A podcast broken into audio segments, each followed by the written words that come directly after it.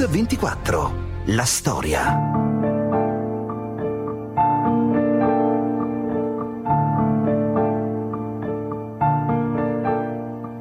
Scavando a ritroso e attenendomi ai fatti, posso dire che era un uomo che aveva delle idee e voleva spenderle per cambiare il mondo. Non ho avuto molto tempo per conoscerlo da vivo.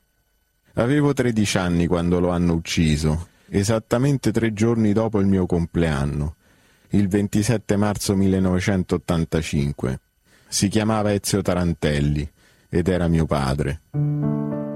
Il 27 marzo dell'85 un comando delle Brigate Rosse uccide a Roma Ezio Tarantelli, 43 anni, docente di economia politica all'Università di Roma, uno dei grandi artefici della riforma del lavoro. Un passato a Cambridge, all'MIT di Boston, alla Banca d'Italia, nei più importanti atenei del nostro paese. Tarantelli era un uomo intelligente, colto, impegnato, un uomo che metteva il suo lavoro e la sua passione al servizio della società. E dunque, nella perversa ottica dei brigatisti, un uomo da uccidere. È stato uno delle ultime vittime della stagione di sangue del terrorismo, come tanti, come troppi prima di lui. Ha lasciato dietro di sé gli affetti, il rimpianto, il dolore di un figlio, Luca, che si affacciava all'adolescenza, e della moglie Carol. Quella che vi raccontiamo oggi su Mix24 è il ritratto di un uomo diventato suo malgrado un eroe, un eroe del quotidiano è il 1982 ed Ezio Tarantelli fa una prima lucida diagnosi della situazione sociale ed economica del nostro Paese.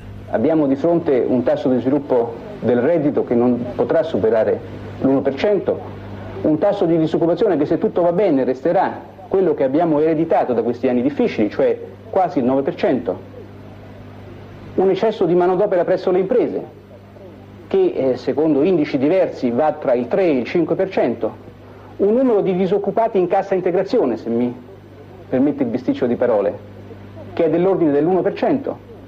E se si sommano queste cifre, inflazione, più disoccupazione paese, più disoccupazione nascosta, più cassa integrazione, siamo al di sopra del 30%. Un indice, un indice cioè di malessere sociale, quello che gli anglosassoni chiamano l'indice di Ocon, che supera il 30% e che ci pone al di fuori dei paesi industrializzati. Purtroppo eh, in Italia abbiamo, come dicevo prima, un governo il quale ha necessità di rendersi credibili dopo 30 anni di riforme mancate, un imprenditore il quale per troppo tempo ha considerato il lavoratore come l'oggetto del suo comando e il sindacato come l'istituzione che gli impedisce di comandare. È un sindacato che ha coltivato troppi tabù. E mentre ciascuno ha danzato la sua danza propiziatoria, L'economia va a picco, è andata a picco e temo continuerà ad andare a picco se non si cambia regola del gioco e il problema della disoccupazione giovanile e il problema meridionale resteranno insoluti. Ezio Tarantelli non è soltanto uno studioso, ma un uomo attivamente impegnato nella vita politica e sindacale italiana. A raccontarci di lui suo figlio Luca. Avevo otto anni quando chiese a mio padre cosa fosse l'inflazione. Lui ne parlava continuamente, a casa, a tavola, con mia madre. Inflazione, scala mobile, sindacato, soprattutto scala mobile inflazione, inflazione scala mobile. Erano i problemi del momento tra la metà degli anni 70 e gli anni 80 e lui fu il primo in Italia a rompersi la testa per cercare una soluzione.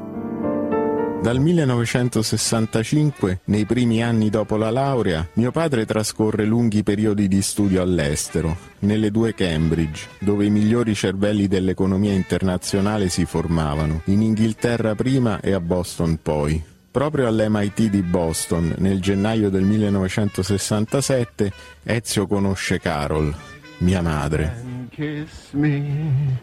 Just hold me tight and tell me you miss me. In the world as blue as can be. Dream a little dream of me. Ezio era arrivato negli Stati Uniti con un po' di risparmi del lavoro che lui faceva l'estate, che era la guida. Quando l'ho conosciuto io, lui aveva 45 dollari a gennaio doveva durare fino a giugno E lui non era preoccupato più di tanto perché pensava che ci sarebbe stato qualcosa, infatti qualcosa ero io perché io lavoravo e guadagnavo benissimo, allora continuavo a prestargli i soldi che non mi ha mai ridato.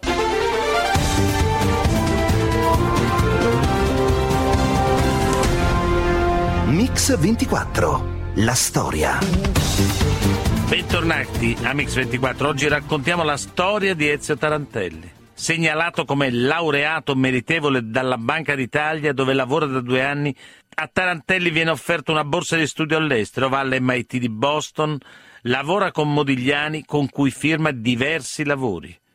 Così lo ricordano la moglie Carol Tarantelli e il vice direttore della Banca d'Italia dal 1995 al 2006, Pierluigi Ciocca. Aveva un cappotto che credo fosse stato di uno zio morto ritagliato per lui e aveva un paio di scarpe che uh, si erano scuscite. Tutta questa uh, rivolta che da un lato era una rivolta politica comunque era anche sociale e anche un um, senso che noi potevamo ridefinire proprio tutti i rapporti sociali, i rapporti con i professori, i rapporti, i rapporti con i genitori, i rapporti, rapporti tra uomo e donna, tutti i rapporti, noi li volevamo ripensare.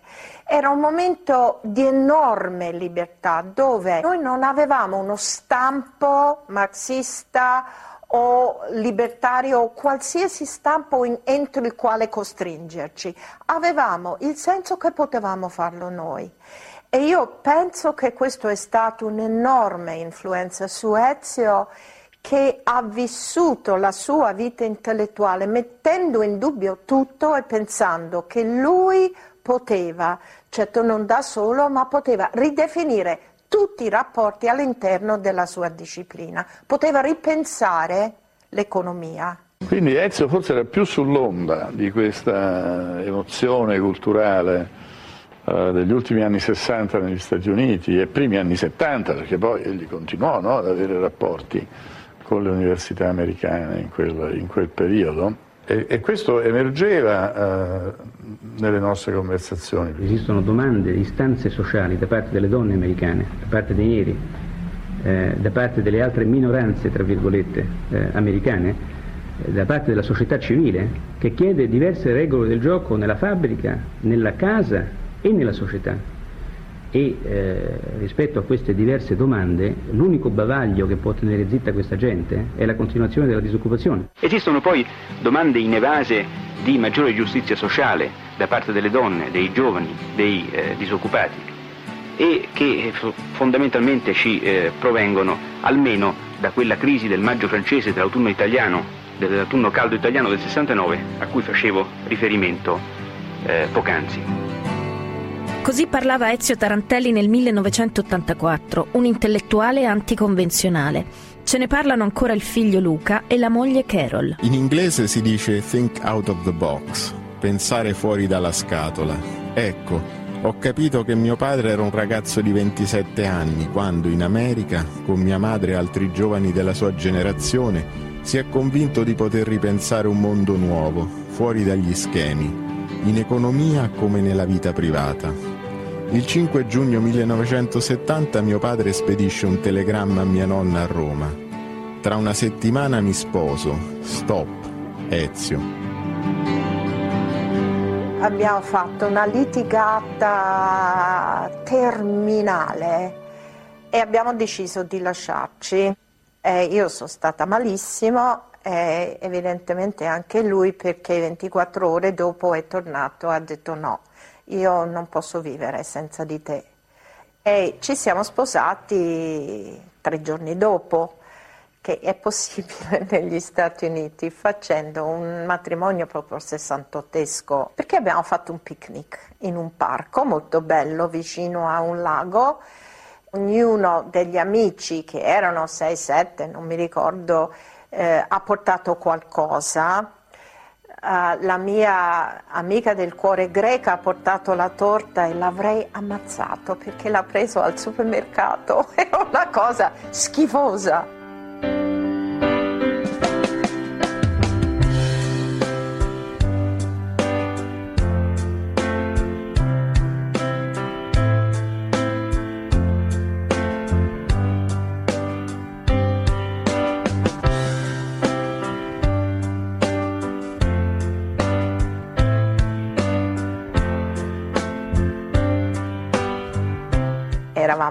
Molto felici, molto felici.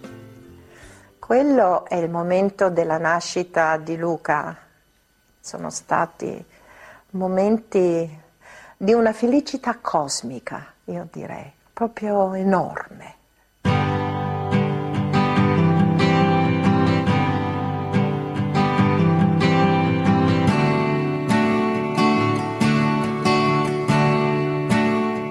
Invece di andare in luna di miele, mio padre usa il congedo matrimoniale che la Banca d'Italia gli concede per un ulteriore corso negli Stati Uniti. Ha bisogno di comprendere il conflitto sociale, ma vuole farlo con i numeri, con le analisi econometriche, fuori dalle gabbie ideologiche. In questo modo riporta in Banca d'Italia la sua esperienza per costruire il primo modello econometrico dell'economia italiana. Tra il 64 e il 69 l'economia del nostro paese sembra crescere a ritmi sostenuti, ma ben presto emergeranno alcune debolezze, evidenti durante l'autunno caldo del 69, poi per tutti gli anni 70 e ancora nei primi anni 80. Ce ne parla Antonio Fazio, governatore della Banca d'Italia dal 93 al 2005. Garle, allora governatore Garle, ci chiamò, chiamò me, il professor Guido Rei, incaricandoci di costruire un modello econometrico dell'economia italiana. La cosa sul momento ci spaventò. In questa fase si inserì anche Ezio e si inserì perché dovevamo sviluppare alcuni aspetti che a lui stavano particolarmente a cuore, quelli dell'economia del lavoro, dell'occupazione, del, dei salari. Il modello, un modello econometrico non è una, una sfera che permette di guardare nel futuro, perché il futuro non lo conosce nessuno.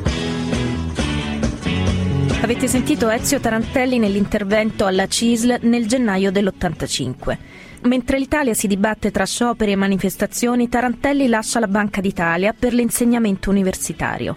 Dal 71 insegna prima alla Cattolica di Milano e poi a Firenze. Ce ne parlano Carlo Azeglio Ciampi, Rita Di Leo e il figlio Luca Tarantelli. Io gli dissi con tutta franchezza, va bene, per un anno vi concedo di fare l'insegnamento accademico, poi dovete scegliere o l'accademia o la banca. Ci teneva moltissimo alla carriera accademica, fu felicissimo di diventare ordinario, ordinario molto giovane poi, ordinario molto giovane e eh, diciamo che eh, fu per lui un punto d'arrivo addirittura più importante del lavoro per, per la Banca d'Italia. Avevo un dono speciale nell'insegnare mio padre. Mi aiutava a fare i compiti, mi correggeva quando tendevo a divagare. Era una guida.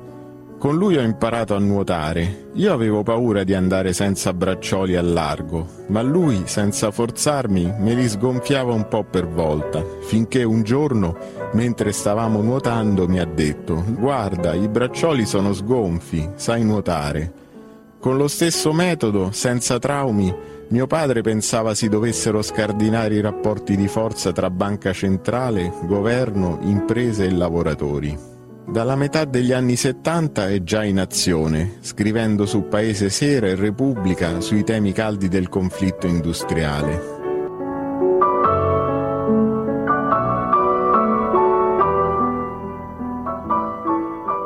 Lui non si sentiva schierato con i datori di lavoro. Lui diceva che c'era una sorta di pigrizia dei datori di lavoro eh, nel mettere a disposizione dello sviluppo economico e sociale del Paese le risorse che traevano dalle loro imprese. Prese la decisione di andare dal, al sindacato e di proporre la sua collaborazione al sindacato e in particolare la prima scelta che fece fu la CGL, non fu la CISL. Avete sentito Leonello Tronti, economista, presidente dell'AIEL dal 2004 al 2007 ma deluso dalla mancanza di attenzione da parte della CGL guidata da Luciano Lama, Tarantelli si rivolge a Pier Carniti, che in quel momento è segretario della CISL. Quindi l'idea era di mettere in piedi uno strumento efficace e riconosciuto nel suo fondamento scientifico per eh, valutare eh, le dinamiche, le grandezze che, economiche che al sindacato interessano. La mia idea iniziale era di fare un, un istituto unitario. Nasce l'ISEL, un importante centro di ricerca sul mercato del lavoro. A dirigerlo è Ezio Tarantelli. Al centro dei suoi studi ed interessi ci sono i problemi del lavoro e dell'occupazione. Ce ne parlano Bruno Chiarini dell'Università di Napoli e Massimo Bordignon, assistente di Tarantelli in quegli anni. L'ISEL era un punto di riferimento, Se- sembra strano a dirsi, ma mm, poi non è così strano, faceva parte di una sua logica, aveva una sua logica, ossia portare il sapere dentro il sindacato per eh, cercare di nuovo di far fare il salto, passava anche attraverso questo, il salto del sindacato da oggetto a soggetto di politica economica, capace di, per esempio, produrre delle simulazioni. Era un altro mondo, non è come adesso, ognuno ha il suo pacchetto econometrico, c'è il computer piccolo, ti metti lì, fai tutte le tue regressioni. Allora avevamo questo cervellone gigantesco con un primo programma che, usava, uh, che, si usava a quei tempi per fare queste simulazioni complicatissimo, che si chiamava, me lo ricordo ancora, Troll che ha questo nome che sembra un mostro norvegese. norvegese, in cui c'erano 20 libroni, per cui quello che tu adesso potresti fare diciamo in 10 secondi, allora ci voleva mezz'ora solo per impostare tutto il lavoro, perché per fare una regressione dovevi dire al computer guarda piglia quello, fai quell'altro e così. Era una roba di una faticosità incredibile, quindi per fare questi lavori dovevamo per forza esserci il gruppetto lì.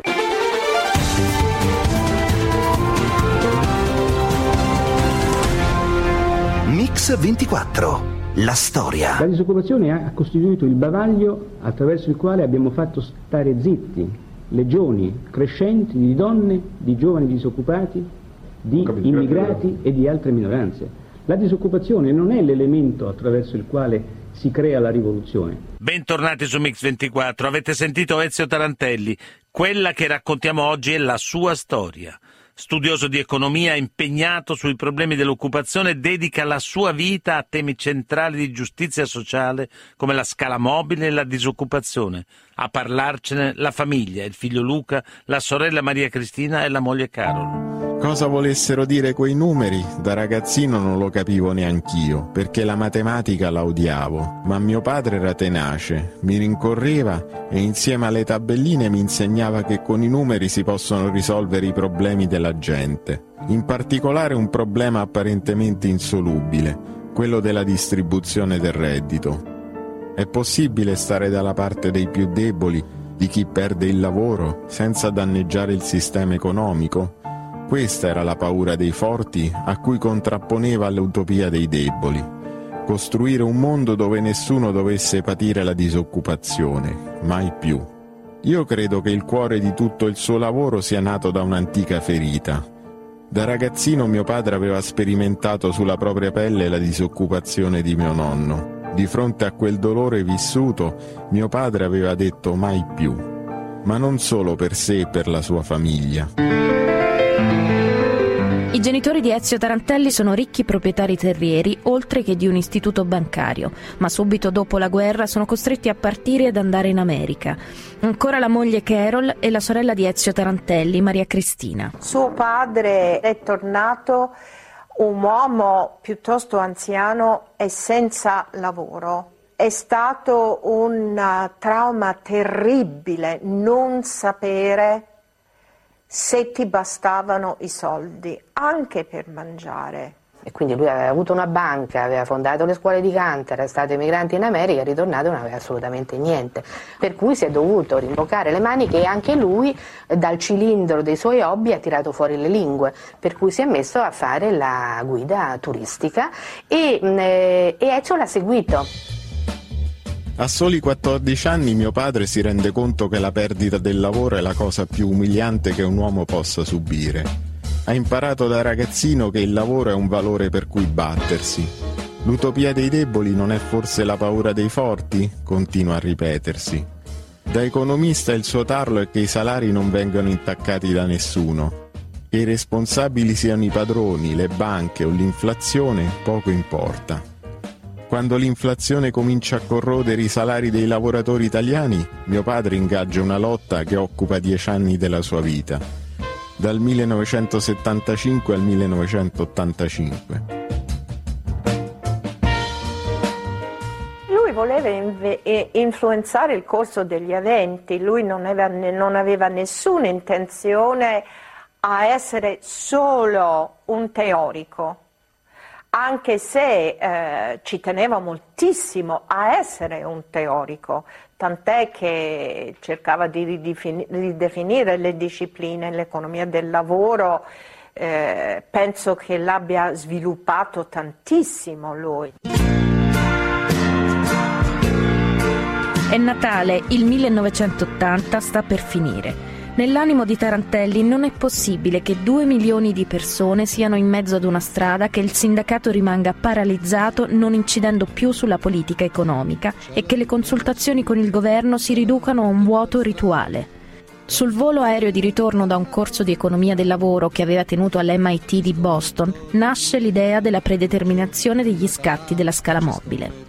Così ne parla lui stesso nel 1984 a Radio 3. Abbiamo parlato di proposte di deindicizzazione della scala mobile in generale, dalle materie prime e della proposta che eh, a me certamente era più cara e sulla quale ancora mi batto, cioè quella della predeterminazione dell'inflazione con particolare riguardo alla predeterminazione dei punti di scala mobile. Ci deve essere un obiettivo di inflazione che è predeterminato tra le parti sociali, questo è il punto centrale della mia proposta a livello teorico, e quali che siano i mezzi tecnici per ottenerlo, si scelga il mezzo tecnico che deve avere due caratteristiche, il più equo dal punto di vista sociale, il più efficace dal punto di vista tecnico.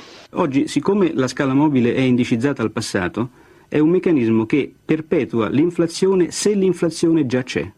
Non causa l'inflazione, ma è un elemento che la perpetua in quanto fa, fa sì che il salario risponda all'inflazione del trimestre precedente nel trimestre seguente e questo fa sì che le imprese scaricano poi su quello che segue di trimestre l'aumento del costo, il che a sua volta si ripercuote in una in un, ulteriori scatti di scala mobile che vengono riflessi sui salari e di rimbalzo sui prezzi. Ma qui bisogna distinguere se per intangibilità della scala mobile si intende l'intangibilità di un tabù, allora ovviamente non c'è nulla che si può fare per raffreddare l'inflazione e temo che saranno gli stessi lavoratori a pagare in termini di disoccupazione e di aumento dell'inflazione, che oggi viaggia al 30%. Il discorso è diverso se per scala mobile si intende un meccanismo che deve garantire ai lavoratori in termini reali il potere d'acquisto del salario. La proposta che io ho avanzato garantisce ai lavoratori a fine anno lo stesso potere d'acquisto in termini reali che essi avrebbero avuto in assenza di qualsiasi modifica della scala mobile. Insomma, la battaglia sulla riprogrammazione della scala mobile diventa la battaglia della vita di Ezio Tarantelli. Ce ne parla ancora la moglie Carol e Leonello Tronti. Lui aveva l'opposizione in casa, punto. Mi ricordo per esempio quando è venuto e mi ha detto raggiante, ho avuto un'idea su come si può ridurre l'inflazione senza danneggiare il salario reale, punto. E mi ha detto l'idea sulla scala mobile. Penso di aver avuto la reazione tipo della persona della strada, punto. Gli ho detto, scommenta, ma come? Io ho appena avuto la scala mobile all'università e tu vuoi che me lo riducono? Punto. Sei matto? Punto. Ezio ebbe la fortuna diciamo, di sviluppare la sua campagna per la predeterminazione del tasso di inflazione attraverso la, gli scatti di scala mobile eh, in un momento che era favorevole politicamente alle sue idee. Perché? Perché avevamo Spadolini, Presidente del Consiglio, il primo Presidente laico nella storia della Repubblica, eh, il primo Presidente del Consiglio laico, ecco, non democristiano. E eh, Spadolini eh, si era fatto portatore di un'idea di Lamalfa, di Ugo Lamalfa, di eh, fissare un eh, obiettivo di inflazione per l'economia. Per Tarantelli fu facile coniugare la lezione di Paolo Baffi sulla predeterminazione della scala mobile con l'idea del tasso di inflazione programmata di Spadolini e farne un'unica politica innovativa. Innovativa perché? Perché si basava sul metodo della concertazione. Nel 1993, quando feci l'accordo con i sindacati e con tutte le parti sociali, con Findustria, e si passò dalla inflazione scala mobile, si abolì si passò all'inflazione programmata. Questo è stato il compimento del progetto, del disegno che Ezio Tarantelli aveva già negli anni 70, secondo le parole di Carlo Azeglio Ciampi. Tra l'università, le lezioni in America, le ricerche per il sindacato, Tarantelli sta mettendo a punto una proposta basata sul suo lavoro durato dieci anni. Secondo Tarantelli non possono essere sempre solo i lavoratori a pagare. Il governo e gli industriali devono concedere qualcosa in cambio. Tarantelli propone uno scambio politico tra i giocatori in campo secondo il paradigma americano del win-win. Tutti i protagonisti della concertazione vincono. Nell'inverno dell'83 si sta per raggiungere un accordo che forse mette finalmente in atto l'idea di Tarantelli, il Lodo Scotti, dal nome dell'allora ministra del lavoro democristiano. Buongiorno, a mezzanotte in punto si è conclusa positivamente al Ministero del Lavoro quella che si può definire la più lunga, se non la più difficile vertenza sindacale di questi ultimi anni. Attorno al lungo tavolo governo e, e parti sociali hanno firmato il protocollo d'intesa con il ministro del lavoro Scotti e c'erano i ministri Goria e Bodrato, democristiani, il socialista De Michelis, il liberale Altissimo, il socialdemocratico Nicolazzi. Per i sindacati Lama, Carniti e Benvenuto, per gli industriali privati Merloni, per eh, quelli pubblici il presidente dell'Intersind Paci, i rappresentanti dell'ASAP e della Confapi che raccoglie le piccole e medie aziende. Qui vediamo i sindacati che stanno firmando l'intesa. Il progetto di Ezio Tarantelli è quello di arrivare ad un nuovo metodo per governare l'Italia, ma nei primi anni Ottanta la difficoltà è convincere la CGL a una politica di concertazione, evitandone allo stesso tempo una spaccatura. Tarantelli è un tecnico prestato alla politica, come si direbbe oggi. Intanto il 3 maggio dell'83 un comando delle BR spara alle gambe a Gino Giugni, il padre dello Statuto dei lavoratori. La nuova strategia terroristica non è più volta a colpire il cuore dello Stato, ma le menti più brillanti al servizio dello Stato. Ancora Luca Tarantelli. Avremmo dovuto avere paura anche noi. Ma mio padre era troppo convinto della forza delle idee. Con i suoi articoli sulla Repubblica poteva convincere milioni di persone che la scala mobile era un feticcio, che riducendola non si riducevano i salari reali, Oggi mi chiedo se mio padre allora si rendesse conto di quanto fosse pericolosa la sua posizione e se si sarebbe mai tirato indietro. Allora avevo 12 anni e non sapevo che stavo per perderlo. Non sapevo che stavo per perderlo, così le parole del figlio Luca.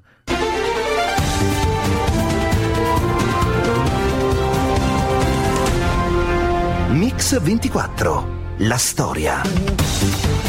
Bentornati a Mix24. Quello che stiamo raccontando oggi è la storia di un uomo coraggioso, Ezio Tarantelli. La sua battaglia sulla scala mobile diventa una misura impopolare che trova l'avversione di tutti i sindacati, ma soprattutto implica sempre per il sindacato un diverso rapporto con gli imprenditori. Non si tratta più dello scontro, della lotta di classe, ma di una prospettiva di contrattazione dove il governo si fa garante. Una vera rivoluzione della mediazione che ad alcuni fa paura. Io glielo avevo sempre detto, guai, no? ma tu sei pazzo se, se dici di tagliare la scala mobile in questo paese, adesso non si può.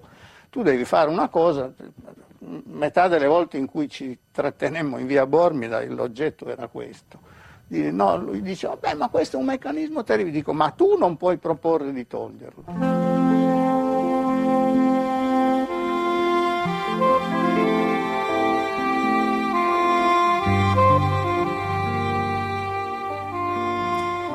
1983-1984 sono due anni di fuoco per la scala mobile.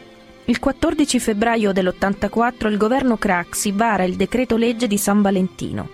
Diventa legge l'accordo con la CISL e la WIL che predeterminava gli scatti della contingenza e ne congelava quattro.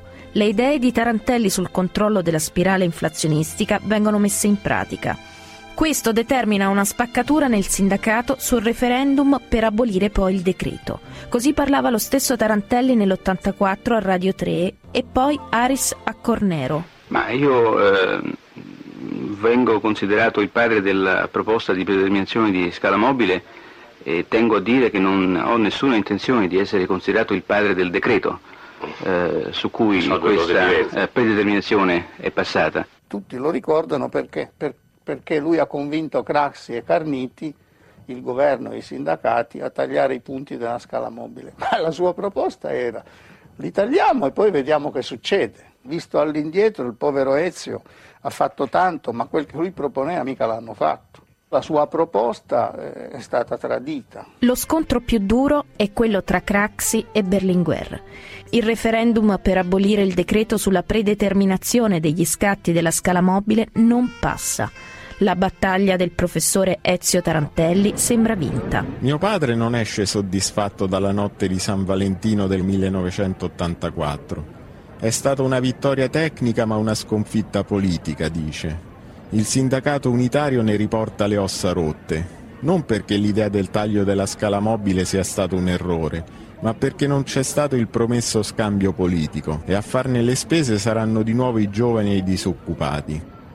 Messo nell'angolo, il PC di Berlinguer reagisce proponendo un referendum abrogativo e mobilitando la piazza. Mesi e mesi di tensioni si susseguono. Mio padre sa che in questo clima lui, considerato suo malgrado il padre del decreto di San Valentino, sta diventando un bersaglio. Il 24 marzo 1984, mentre spegnevo le 12 candeline sulla mia torta di compleanno, 700.000 persone riempivano piazza San Giovanni, portando cartelli con disegnato Bettino Craxi vampiro mentre divora le paghe operaie. Chiediamo semplicemente al Parlamento che raccolga questa nostra volontà di giustizia. Gli chiediamo di ripristinare il potere contrattuale del sindacato, riconoscendo al sindacato l'autonomia di negoziare i salari, la professionalità, la scala mobile.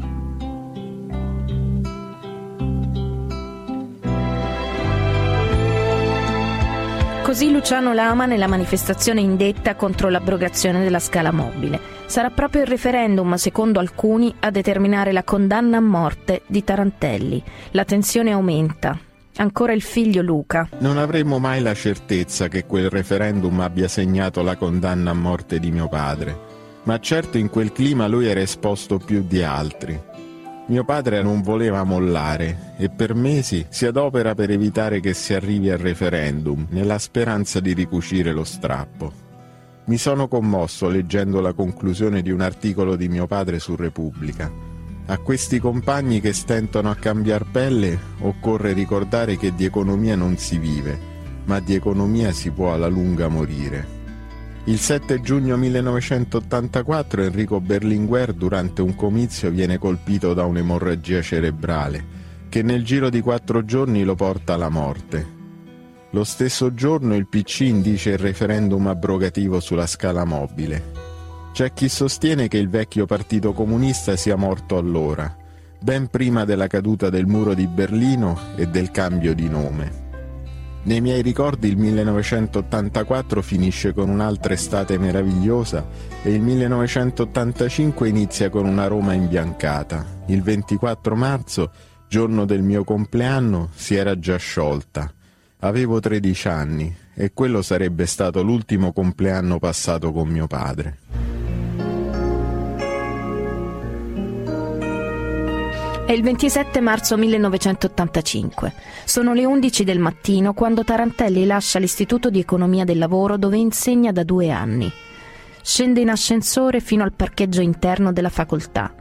Sta salendo a bordo della sua auto, una Citroën rossa targata a Milano, quando gli si avvicina un giovane armato di mitra che lo chiama.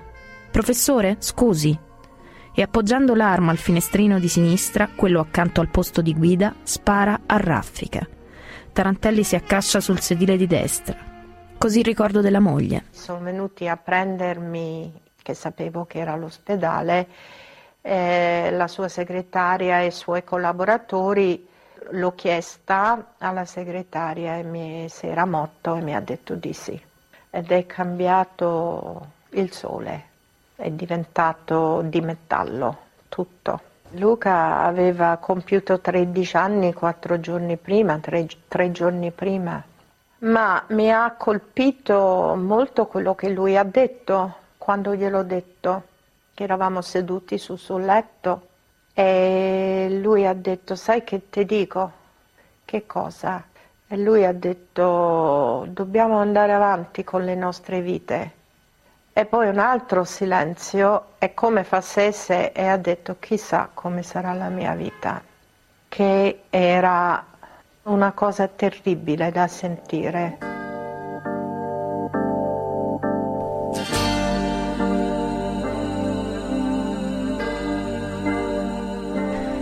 I procedimenti penali hanno accertato che ad uccidere il professore è stato Antonio Fosso, assolto in primo grado e condannato poi all'ergastolo ed un'altra persona tuttora senza nome.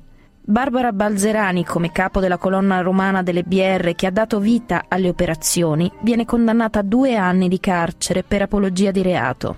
Tarantelli non era soltanto uno studioso, ma un uomo impegnato a trasformare le sue utopie in politica attiva per migliorare le condizioni sociali del suo paese. La mia utopia, quando parlo di politica europea dei redditi, è un'utopia, ma non è così utopica eh, da poter eh, pensare che nel prossimo mese eh, ciò che non si è fatto negli ultimi eh, cento e più anni di storia sindacale eh, possa essere risolto. Credo però che il problema vada posto perché eh, se non si comincia mai non, non, non, si è mai neanche all'inizio dell'opera e noi qui siamo veramente prima ancora dell'inizio dell'opera. La cosa importante naturalmente quando si fanno queste proposte è crederci e io ci credo.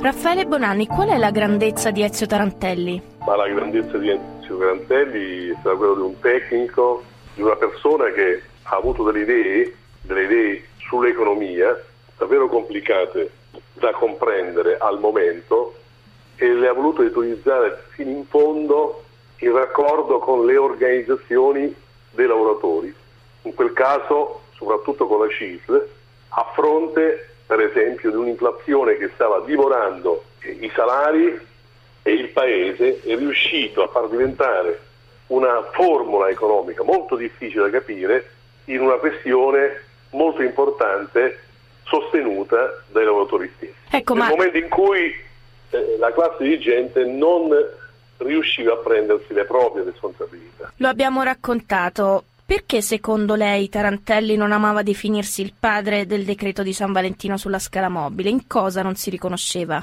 Ma lui pensava da, tecnico libero che bastasse una buona opinione e bastasse anche avere una grande organizzazione e tanti lavoratori a sostegno per far stare tutti quanti intorno a quella proposta.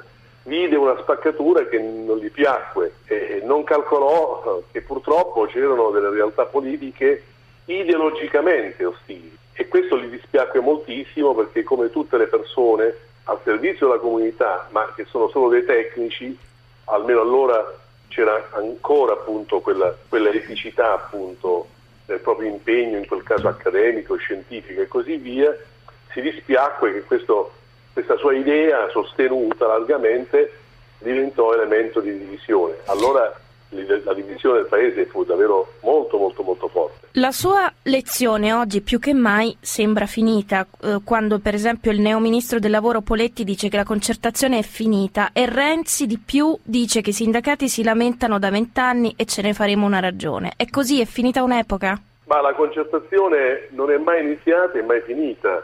Eh, la concertazione c'è soprattutto quando i soggetti che hanno da dire e fare qualcosa per la propria comunità vogliono spendersi fino in fondo, rimetterci del proprio perché il guadagno potesse essere di tutti.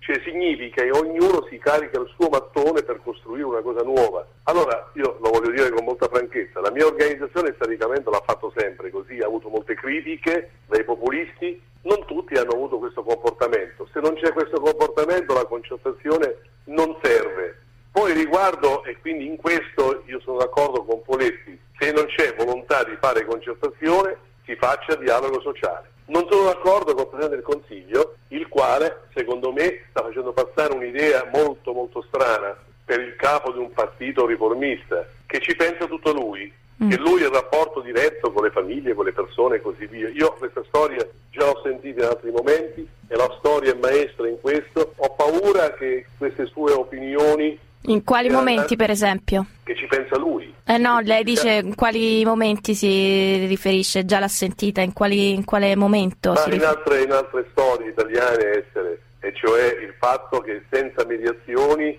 c'è chi comanda si rapporta direttamente col popolo. Anche Chavez in Venezuela ultimamente faceva così, non gli fa onore, anche perché lui ha un'incombenza, quella di governare il paese. Certo, deve tirare avanti qualora trova soggetti che non vogliono riforme, ma deve andare alla ricerca anche di soggetti che vogliono le riforme e questo lo può ottenere sul campo, non certamente bandendo il campo. Questo è il mio punto. Cosa resta della lezione di Tarantelli? Ma resta la lezione eh, che quando il Paese è in una grave situazione, perché pure allora è in una grave situazione, come oggi, la politica non può presentarsi da realtà piaciona che vuol piacere a tutti i costi, deve prendersi le sue responsabilità. Poche parole e dei fatti anche duri da gestire, ma poche parole. E comunque l'occasione di unire attorno appunto a delle iniziative tutti i soggetti. Infatti Tarantelli era convinto che le democrazie evolute fossero quelle che metteva insieme istituzioni e soggetti sociali, imprenditori, lavoratori insieme per, per ottenere un obiettivo, perché sapeva perfettamente che da sempre le società sono fatte così, eh, hanno un conflitto al proprio interno e il conflitto è sempre tra chi produce e la rendita. Allora come oggi i nemici delle riforme sono quelli della rendita e quelli della ideologia. In questo l'Italia non è cambiata, ecco perché l'esperienza di Tarantelli è un'esperienza davvero molto importante anche per i giorni d'oggi.